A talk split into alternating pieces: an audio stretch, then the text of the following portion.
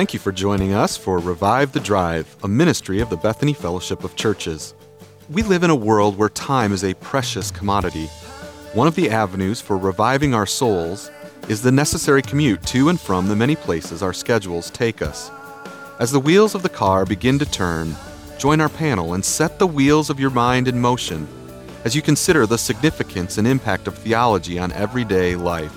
Let's listen in as our pastors talk theology. Welcome again to Revive the Drive. I'm here with Pastor Rich Burkle and Pastor Art Georges. I'm Daniel Bennett, and we're talking about the church. Last time we were, we were together, we talked about what is the church, and we talked about how God has given us the church and, and why. Today, we're going to talk a little bit more about the, the why of the church.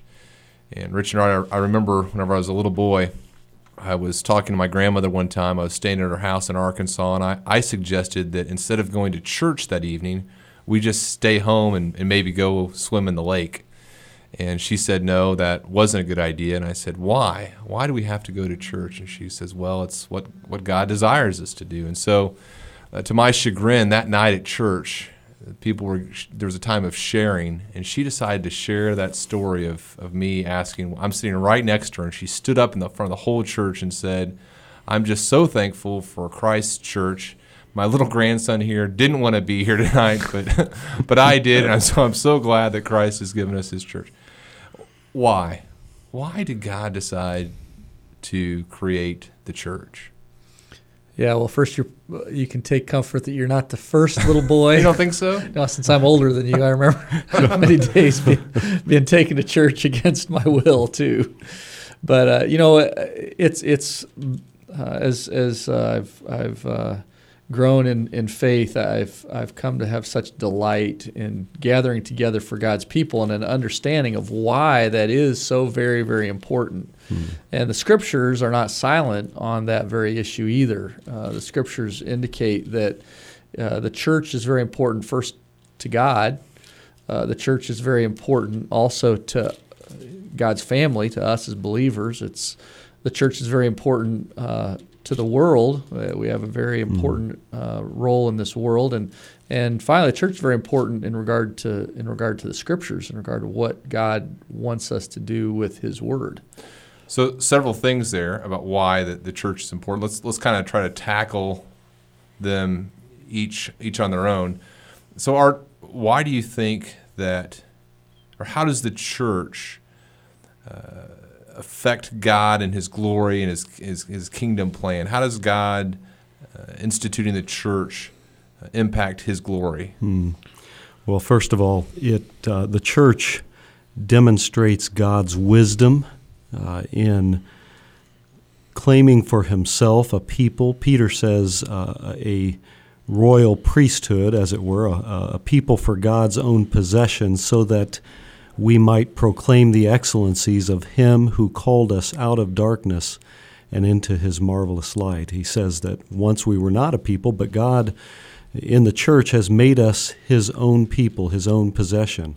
And so, uh, first of all, we see that God brings glory to himself by claiming a people who would live for him, live distinct from the fallen world around them for himself. And you think that's why, as the gospel writers describe Jesus' ministry of proclamation, as he proclaims the gospel, which is going to lead to the establishment of the church, they often use the phrase he's, he's proclaiming the kingdom of God. Mm-hmm. He's proclaiming God's kingdom. Do you, do you, think that relates to that idea of, of, of, Christ being the cornerstone of, of the church? Absolutely. Absolutely. It demonstrates that he is king, he is the creator and king over all. You know, the book of Ephesians has so much to say about the church and, and its connection to, to the glory of God in this world. Um, you know, in Ephesians 3:10 it says that God's intent was that now through the church the manifold wisdom of God should be known to rulers and authorities in heavenly realms. So if the church didn't have any positive impact here upon the earth, you know, apostle Paul is saying that that it's God's intent that in heaven the church would be a declaration of God's wisdom to the angelic realm. Mm. And uh, remember at, at, the end of Paul's prayer in Ephesians 3, uh, verse 21, he ends this way To him, to God, be the glory in the church and in Christ Jesus through all generations, forever and ever. Amen. It's interesting. He links the glory of God in the church, and then right on the heels of that, the glory of God in Jesus Christ. You know, mm. we, we easily see how God is expressing his glory by sending his son to take on human flesh in Jesus. But we often don't see that that is the same intention of God as he establishes his church, the body of Christ in this world, so that he might receive glory and praise. So the church exists for God and for his glory. It's, it's part of his plan. Uh, it's the plan that he's had from eternity past to establish this, this kingdom. But that's not something that that the Jews necessarily knew or understood. I think again about Ephesians, and in Ephesians chapter 3, Paul's talking about a mystery. And he says, uh, This mystery is that the Gentiles are fellow heirs, members of the same body, and partakers of the promise in Christ Jesus through the gospel. And so, not only does the church exist for God, but it also exists for believers. It's in the church that the Gentile and the Jew can come together. Help me understand that. Let's let's describe that a little bit. Well, in, in God's kingdom program, He He He uh, has ordained for the church to provoke Israel to jealousy. He says in, in Romans 11, so that uh, the Israel Israel as a nation, as a people, would recognize that God's grace is being showered out upon the Gentiles, the heathen, the people who weren't given the covenant, they weren't given the commandments, they weren't given the promises, and uh, and that they then would come to enjoy those same blessings in the gospel through Jesus Christ as well, and and uh, that does have a huge impact upon the mission of the church and its purpose in our own lives, in both Jews and Gentiles, in that we grow up in God and we bring him glory and we uh, are able to display his righteousness in our lives as we are discipled and as we are taught through the church. Um, you know, apart from the church, there is no biblical discipleship. Uh, a few years ago, Hillary Clinton wrote that book, It Takes a Village to Raise a Child. Well, I disagree with that. I think it takes a family, a mom and a dad, to raise a child. Mm-hmm. But I think we could uh, write a book entitled "It Takes, a, church a, church to Raise a Christian." Yeah, because that is the context in which God intends for us to grow up in Him. Rich, I think that's an excellent point because so oftentimes the believers fail to understand how important the church is to their own spiritual life. I was talking with some people about orphan care ministry, which our, our churches are very excited about. And I was making the argument that the parachurches that exist to help care for orphans are, are wonderful. And I, I, I praise God that He's provided so many wonderful parachurch organizations to, to help us. But really, there is no other institution besides the church that has the spiritual resources that are necessary to ultimately be able to care for the orphan. Art, how have you seen the, the church be a an instrument that God uses for believers as we think about the question, why the church? Well, the church is a is really an extended family. Sometimes the only family. Sometimes people come to faith in Jesus Christ apart from their own blood relationships uh, coming to faith, and the church becomes their literal family. Jesus said that uh, uh, you will not fail to have um, brothers and sisters, fathers and mothers in the believing family of the church for those who have uh, believed in me. And so the church becomes a family, uh, it becomes uh, what supports and encourages us through this fallen world and gives us meaning and purpose as we wait for our Savior to come back.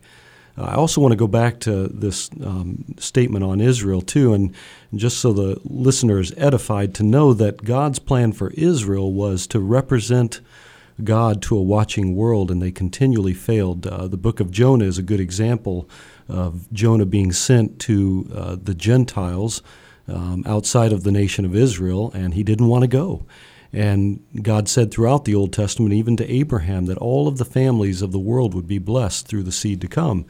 And as Israel failed, uh, the church must not fail in the same way. We are called to extend that kingdom of God that we're talking about um, to the ends of the earth. And that brings up another one of the reasons that Rich mentioned as to why the church exists. Uh, it's not just, it, there's also an element where the church exists for the world. And we often think of the world and the church being antagonistic towards one another, but there's a reason that the church exists in order for its, its ministry to the world, to condemn the world, but also to proclaim to the world the, the gospel. Jesus, in his high priestly prayer, says, I do not ask for these only, but also for those who will believe in me through their word, that they may all be one, just as you, Father, in me, and I in you, that they also may be in us, so that the world may believe that you have sent me. Uh, so there's this element of, of unbelievers who the church is going to minister, and they're going to become believers. They're going to pass from death into life. Rich, how else do you see the church impacting the, the unbeliever? Yeah, well, Jesus gave us that great commission at the end of mm. Matthew, uh, right before the church was established, and it was to the disciples who would uh, begin and, found, and become the foundation of the church. Um, he says, Go and make disciples of all nations, baptizing them in the name of the Father and of the Son and of the Holy Spirit, and teaching them to obey everything I've commanded you.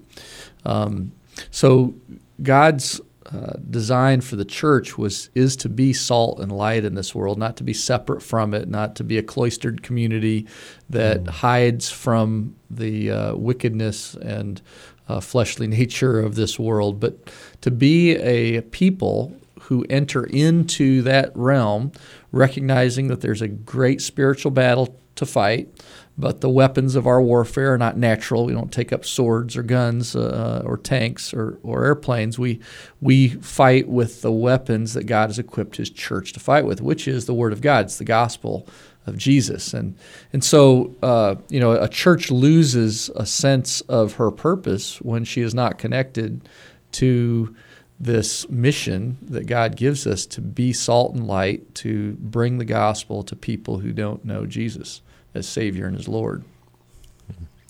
I think that that the church being in the world and not of the world is a, a very difficult tension mm. because, as you mentioned, the, the church is to be salt and light in the world. And yet, as you begin to enter into the world, there's that temptation to start to live like the world. And then there's, as you try to remove yourself from that temptation, you tend to remove yourself from the world. How does the church maintain that fidelity to the gospel in, in light of how easy it is to be overcome by, yeah. by the world?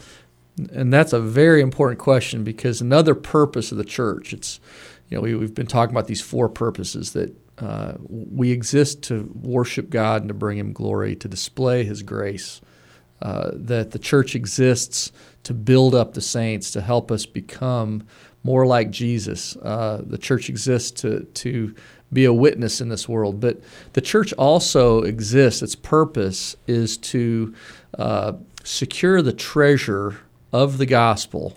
Of God's word that He's given to us. Uh, in um, 1 Timothy 3, uh, he, he writes, uh, Paul, the Apostle Paul writes, You will know how people ought to conduct themselves in God's household. He's talking about the church, which is the church of the living God. And then he says this the pillar and the foundation of the truth. Mm.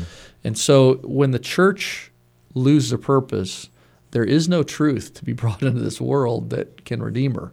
And so part of our role is to secure and to defend and to protect the truth that God has delivered to us by His Spirit and His Word. And that's not arrogance on the part of the church. It's it's actually humility, saying I need to be in submission to Christ, who's the head of the church, and His role is for me to proclaim truth, and therefore I must proclaim truth. Right? Not only is it not arrogance, it's arrogant not to. it's arrogant not to to go against that. The most humble thing to do is to affirm what God has said, even when it contradicts our emotions. Right.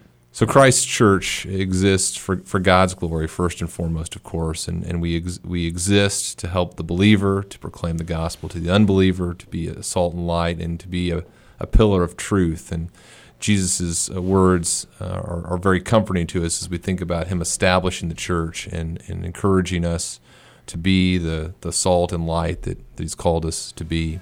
Well, guys, again, just a great time talking with you about these things and look forward to our next time on Revive the Drive.